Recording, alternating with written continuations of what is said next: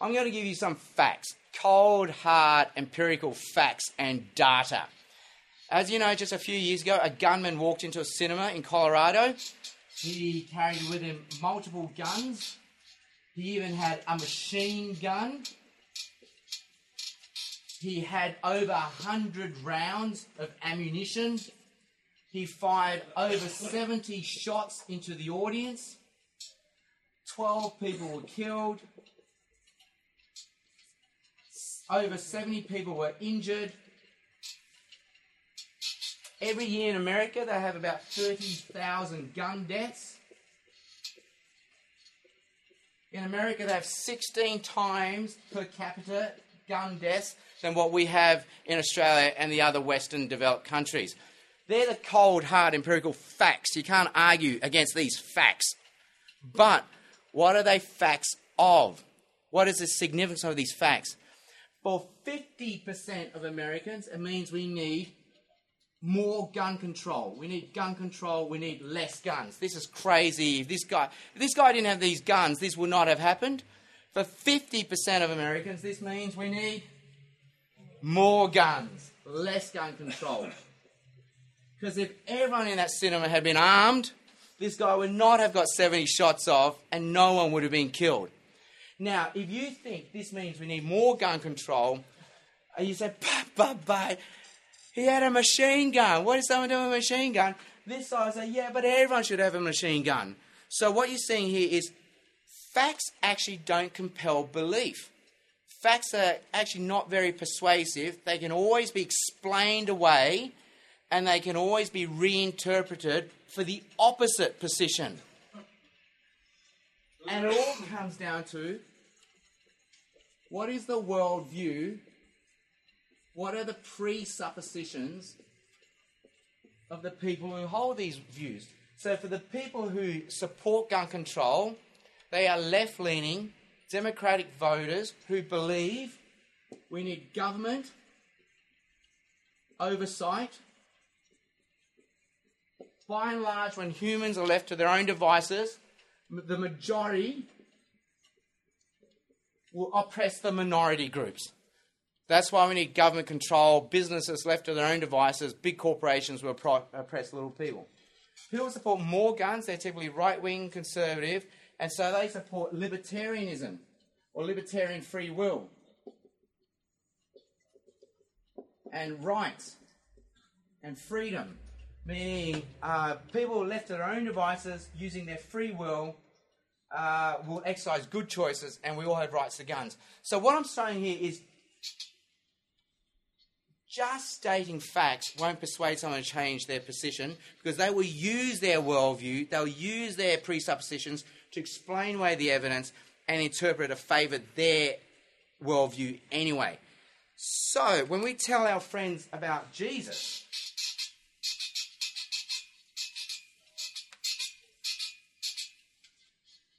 and we tell them about Jesus, they have typically six defeater beliefs. So, number one, the problem with other religions. As we tell them about Jesus, they're saying, hey, but there are other religions. They all must be true anyway. So I love what you have, but hey, they've got their truth as well. Then there's the problem of suffering. As you tell them about Jesus, they say, yeah, yeah, but your God sounds so loving, but how can he be loving if he allows suffering? Number three, there's the problem of science. As you tell your friends about Jesus, they're saying, well, okay, but hasn't science disproved Christianity? As we tell our friends about Jesus, they have the problem with the angry God. Yeah, yeah, yeah. Um, yeah, Jesus died on the cross for my sins, but why couldn't God just forgive me? Why does God have to stay angry at my sins? Number five, as we tell our friends about Jesus, they're also thinking about the Bible, the reliability of the Bible. They're saying, yeah, but you're getting this from the Bible, but the Bible's full of a lot of other weird stuff which even you don't seem to believe. So, you know, I'm not sure I buy into this. And number five, as we tell our friends about Jesus, uh, they've also got the problem of the, what Tim Keller calls the sacredness of choice. And in the end, we should be able to pick and choose what we want to pick and choose to believe. And now, typically, what we do at this stage is after we've told our friends about Jesus and we encounter these defeater beliefs, we think just giving them more facts is going to persuade them. So when they say, hey, you know, there are other religions, we say, yeah, yeah, but the Bible says Jesus is the only way.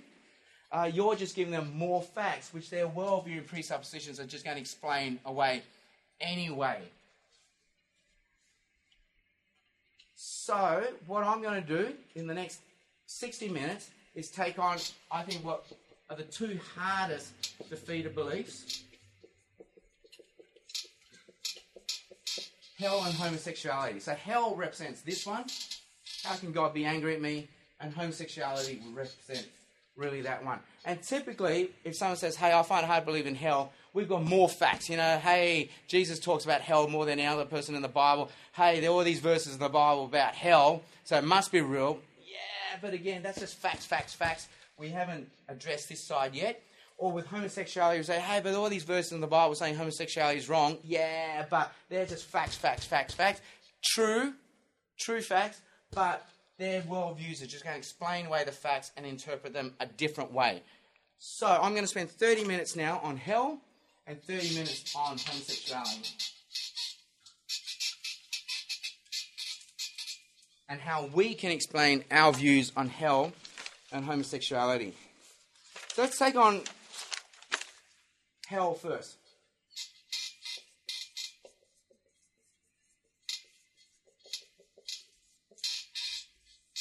Why do our non Christian friends have a problem with hell? Because they have three presuppositions, at least three presuppositions. The first problem, first presupposition, is hell is judgmental and intolerant. That's what hell represents a judgmental God, an intolerant God. I watched this documentary, Triple J, The Hack Half Hour. They had a 16 year old girl who did social media, uploads photos of herself uh, on multiple sites, talks about what she does on the weekend, the parties. And they said, Does it bother you that future employers are going to go through this stuff? And based on that, they may or may not give you a job. And they had in the audience future employers. They said, Is it true you go through people's social media? They said, Yeah, we do it routinely. Based on what we see, people may or may not get a job. Threw the question back at the girl Does it bother you that people are going to go through what you upload on social media and based on that, you may not get a job? Her answer was, if they won't give me a job based on that, they've got the problem, not me, because that is who I am. I can be no other. And if that is who they are, I'd rather not work for them anyway. And in this moment, half the people in this room are now rolling your eyes. Typical, that's what's wrong with young people today. The other half are going, Yeah, I hear her, I feel her. The half of us who rolled our eyes, we are modernity type thinkers. The half that said, Yeah, I hear what she's saying, we are post modernity type thinkers. Modernity, the narrative is this uh, there are laws. We keep the laws. We are good people. Break the laws. We're bad people. Good people go to heaven. Bad people go to hell. Modernity type thinking. So evangelism to modernity type thinkers was what? We always had to tell them they were bad people. You have broken laws. You just haven't known it. So that's typically how evangelism has gone for the last few decades, trying to prove to people they're bad people. They're going to hell. They just didn't know.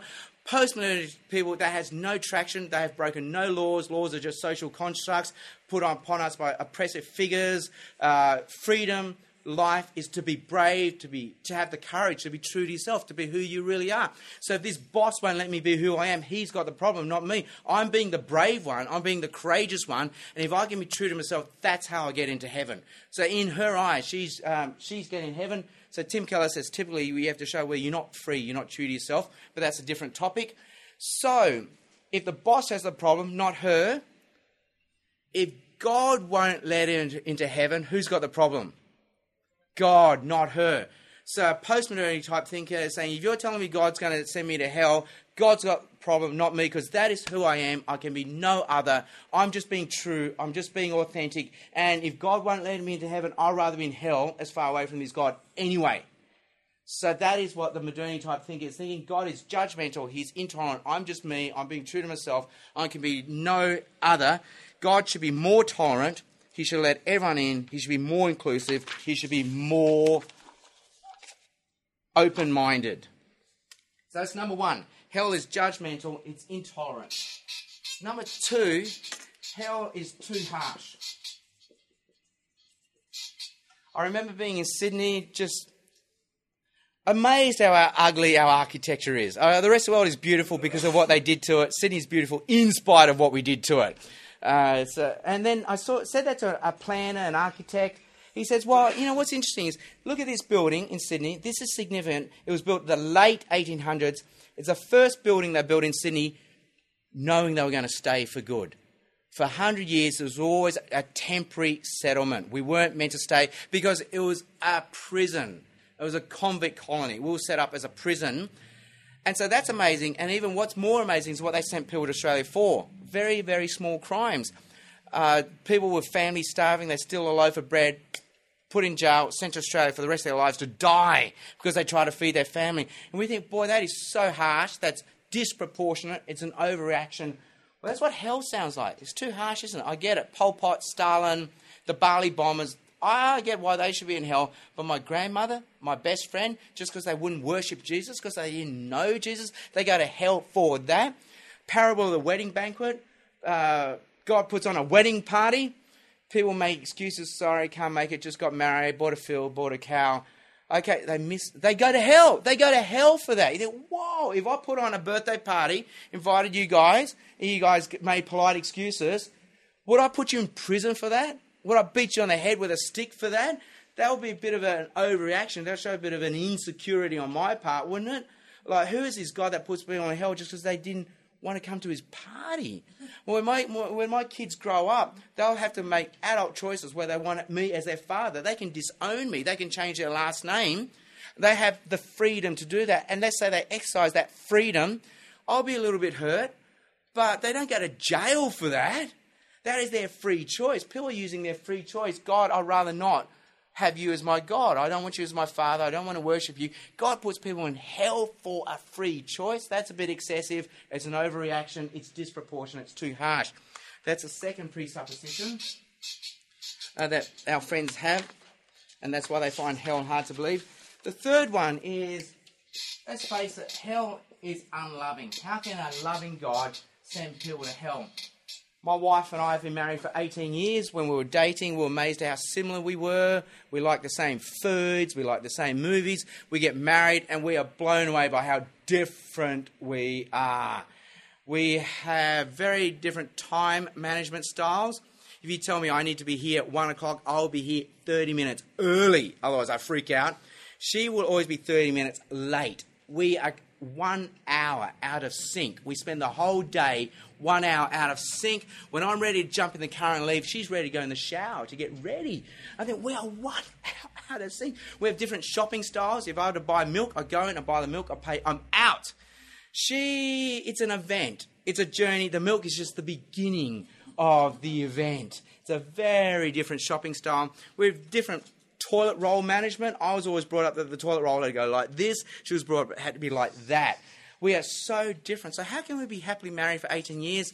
Because we love each other. We're unconditionally loving. We love the other person just for who they are and we forgive. We don't bear grudges. So why can't God just forgive us, accept us for who we are, love us unconditionally, not bear grudges? Jesus on the cross says, Father, forgive them. They don't know what they do. What sort of God bears grudges? Hell seems like the ultimate grudge bearing, doesn't it? Just forgive them already. Eternal conscious punishment in hell. Forgive them. Love them unconditionally. You tell us to forgive. Why can't God forgive? So, uh, there are at least the three presuppositions why our friends find hell hard to believe. So, hopefully, what you're seeing here is before we can explain away hell, our non Christian friends have to heard us describe their presuppositions back to them, show we've understood their presuppositions, describe, understand, and empathize with them. Feel the feeling behind their presuppositions, feel the emotion.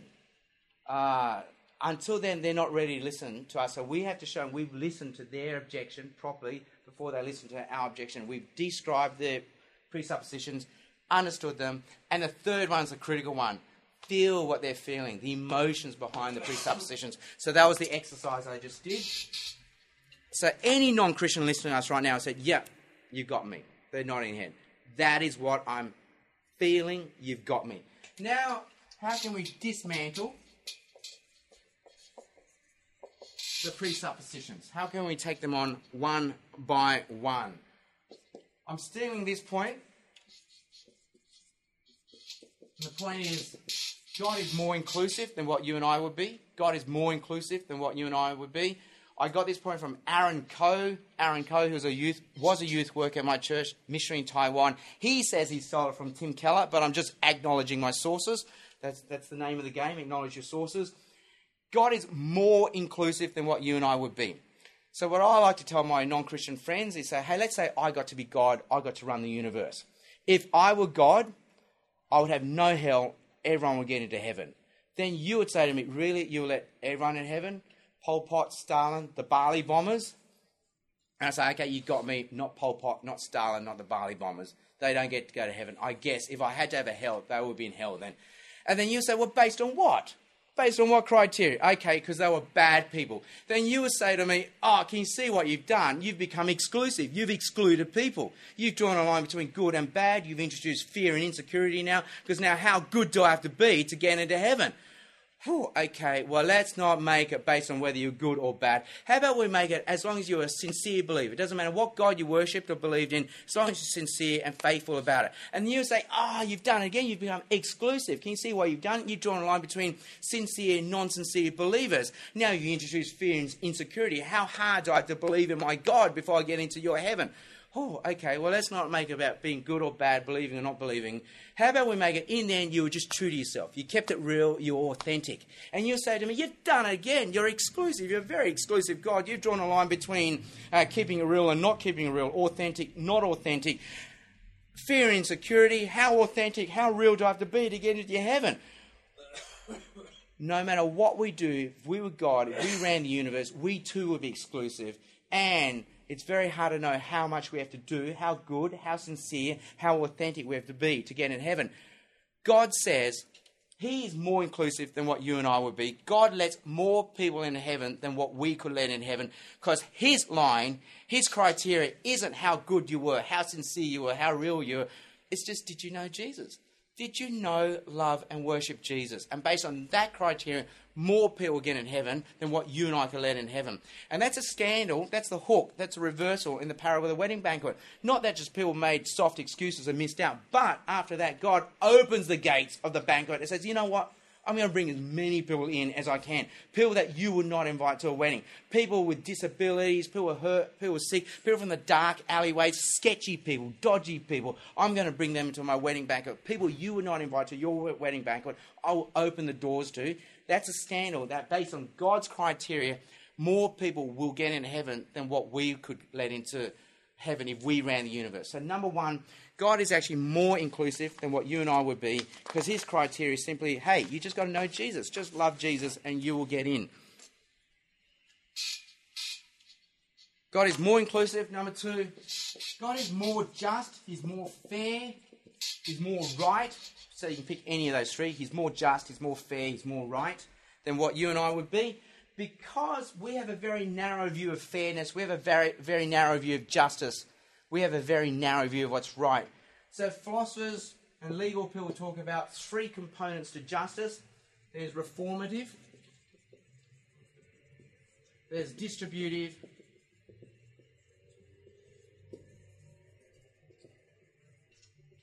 there's retributive justice. So, reformative justice, when I put my kids in the naughty corner, that's reformative justice. They should come out a better person. They have learnt their lesson. Reformative justice. Our jails are called the Department of Corrective Services. That's reformative justice. We put people in jail so that they come out a better person. They've learnt their lesson.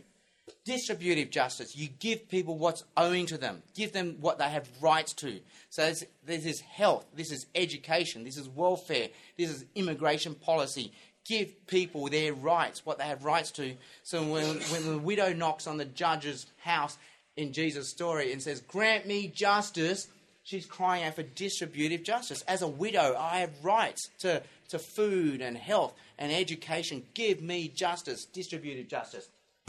Retributive justice, where people are punished for having done something wrong. And capital punishment is the ultimate example of retributive justice. Capital punishment is not reformative justice. Uh, it's too late to learn a lesson. You're dead.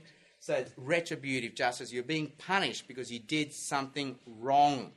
Now, we in the West don't have capital punishment except for the USA because we in the West have reformative, distributive, but not retributive. That gives us a narrower understanding of fairness and justice than what the rest of the world has. And people like Miroslav Volf, I'm quoting him from Tim Keller, so he's a theologian from Eastern Europe. He says that's because we in the West have not suffered hideous evils and awful crimes. We have not had injustice done to us like the rest of the world. We haven't had warlords come into our village, rape our women, uh, kill our family, kidnap our children, force them into child slavery and becoming child soldiers. So if you've had awful injustice done upon you, you cry out for retributive justice. Uh, see, we in the West, sipping our lattes and Chardonnays, hiding behind our white picket fences, is all very nice for us to say, hey, we just need these two because we haven't had hideous injustice done upon us.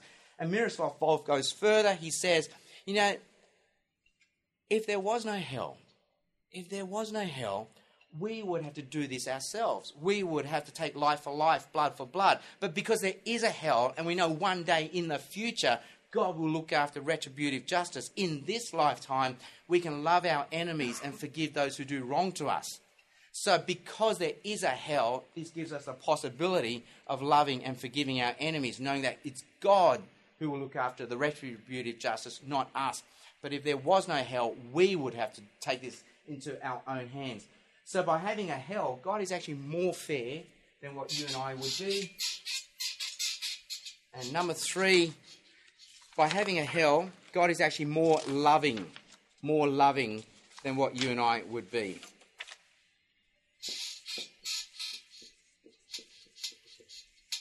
We have three boys Toby Cooper Jonty, 864. And every now and then we go to a parenting seminar. We pay money for a parenting seminar. And if you want to know where the existential cry of every Aussie out there, go to a parenting seminar because it will be filled. People have paid big money to be in that seminar because every Australian parent, we have lost control of our children. We cannot control our children. And we all know we just have to go to a playground, a shopping centre, or be on a plane with a kid. And we know no Australian out there right now can control their children. And in these parenting seminars, a common theme is this we in Australia, we have confused love with never saying no to our children. We think to love our children, we have to become their best friend and give them everything they ask for. But these parenting seminars point out no, no, no, no, no. To be more loving, you need to be their parent, not their friend. And you need to say no when you need to say no. Children thrive on clear boundaries where there is a yes, there is a no, there is a right, and there really is a wrong. A wrong really is a wrong. Children thrive on boundaries and knowing what is right, what is wrong. And God is loving, and hell is the ultimate no answer. Hell is the ultimate boundary. So God is actually more loving by having a hell. Imagine God where there were no boundaries, where there was no right or wrong and no yes or no. But with hell, there is a no, there is a boundary, and a wrong really is a wrong. But more than that, let's take it one step further. Typically, people are saying, hey, if God is loving, dot, dot, dot, dot, dot, dot. So God is so loving, how can he send people to hell? Is one example. Other examples, you know, God is so loving, why why is there suffering? And you can think of other things that fill in this blank. So what's interesting, in modernity, the question was, how do you know God exists? There was a modernity type question. And I remember being on university campuses in the 80s, and that was the question people were asking. But in post-modernity, 21st century Australia, people aren't asking that question, how do you know God exists? They're asking this question, if God is so loving, why? Why can there only be one way? Why is there a hell? Why is there suffering? So, one useful thing is this is the premise they're beginning with. This is what they're saying must be true, and therefore you must be wrong, because if this is true, your Christian God must be wrong, because a loving God wouldn't send people to hell. A loving God will allow all ways to God, not just one way. So they're saying this is true, so I won't grant you what you believe to be true. So you begin with their premise and you give it a bit of a shake. So what you can do is say, hey, okay, yep, God is loving, but how do we know God is loving? Well, how do we know God is loving? Because um, I'm not sure how many major world religions believe God is loving. I know in Eastern religions, God is not loving God is actually very vindictive, capricious. He's actually working against you. Asians live in fear of their gods. That's why they're so superstitious, because their gods are against them. It's almost like the gods see you as an enemy. So in Asian religions, God is not loving. In Islam, God is more a distant, impersonal, powerful force. He's certainly not personal, warm, fuzzy, and loving in Islam. So where do we get this idea that God must be loving? There's only actually only one major world religion where God is personal and loving. It's the Judeo-Christian God. But if we want God to be loving, then we need the Bible to be true, because it's only in the Bible that we know God is loving. So, if we want God to be loving, we need the Bible to be true. But if we need the Bible to be true, we need the whole Bible to be true. We can't just pick and choose the bits from the Bible we like. Oh, I love this bit here about God being loving. Uh, the bit on hell, oh, I don't like that bit. No, no, no, no. If we want God to be loving, the whole Bible needs to be true. The bits about God loving us, and also the bits about hell. The whole Bible needs to be true if God is to be loving. Otherwise, we're just picking and choosing the bits we like. So that's one way we can go. Another way we can go is how do we know God is loving? What is the ultimate demonstration that God loves us? What is the demonstration? The demonstration is Jesus dying for us on a cross. Okay, but if Jesus dying for me on a cross is the demonstration that God loves me, how is Jesus dying on a cross a loving thing? Because if I want to say, I love you, I give you chocolates, flowers, or a card, and then if I took the next step, say, hey, I want to show you how much I love you, I'm going to die for you, you would go, whoa, whoa, whoa, whoa, whoa, whoa. Stop right there. Chocolates, flour, and a card, that's enough. You dying for me, uh, unnecessary overreaction, and actually, frankly, a little bit creepy. All right, you now you're weirding me out. Bit too creepy. I'm happy with the card, happy with the flowers, happy with the chocolate. You don't have to kill yourself. So when Jesus says, I love you so much, I'm going to die on a cross, we at that stage say, Jesus, Jesus, Jesus, chocolates, cards, and a flower, enough. You dying for me, I think you've crossed the line. Bit weird, bit excessive, unnecessary, and frankly weeding me out. Jesus, just stick right there. But if Jesus dies on the cross as a loving act, it's only a loving act because he's saving us from hell.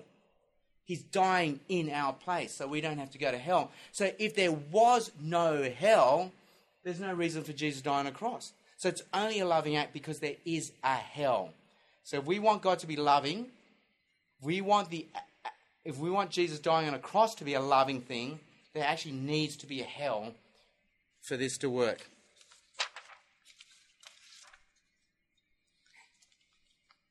So what I sometimes like to do with a lot of defeater beliefs, so hell and other defeater beliefs, is sometimes I like to culturally relativize relativize the opposition.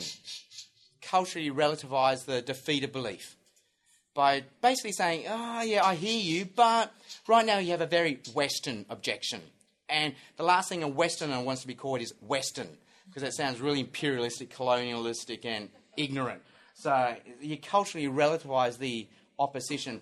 So what I sometimes like to do would be, you know, every every culture, every time, every place finds it's one thing it finds really hard to believe about Jesus.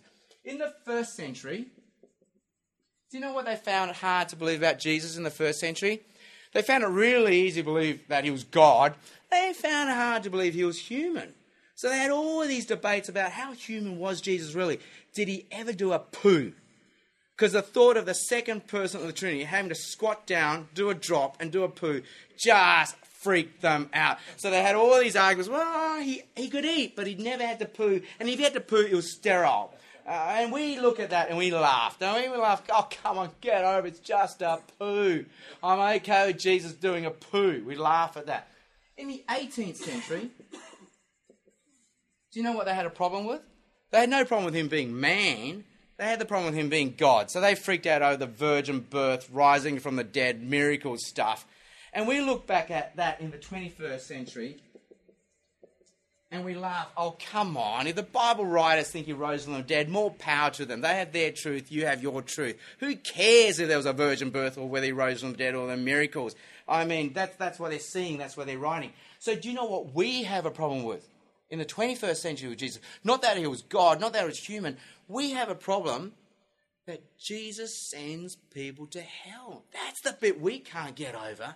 But that's a 21st century recent Western objection. That means 300 years from now, let's say in the 24th century, we're going to have a different thing we freak out about Jesus. But we're going to look back in the 21st century and say, can you believe they had a problem with Jesus sending people to hell? Because the people in Africa don't have that problem. People in Asia don't have that problem. People in South America don't have a problem. It was a uniquely 21st century Western problem. And could you imagine one day us missing out on knowing, worshipping Jesus in heaven because we had a problem with Jesus that was only a 21st century problem that we're not going to have 300 years later. And in fact, we're going to look back and laugh and say, oh, I can't believe they had that problem in the 21st century. All right, so that's that's another way you can tackle the hell thing.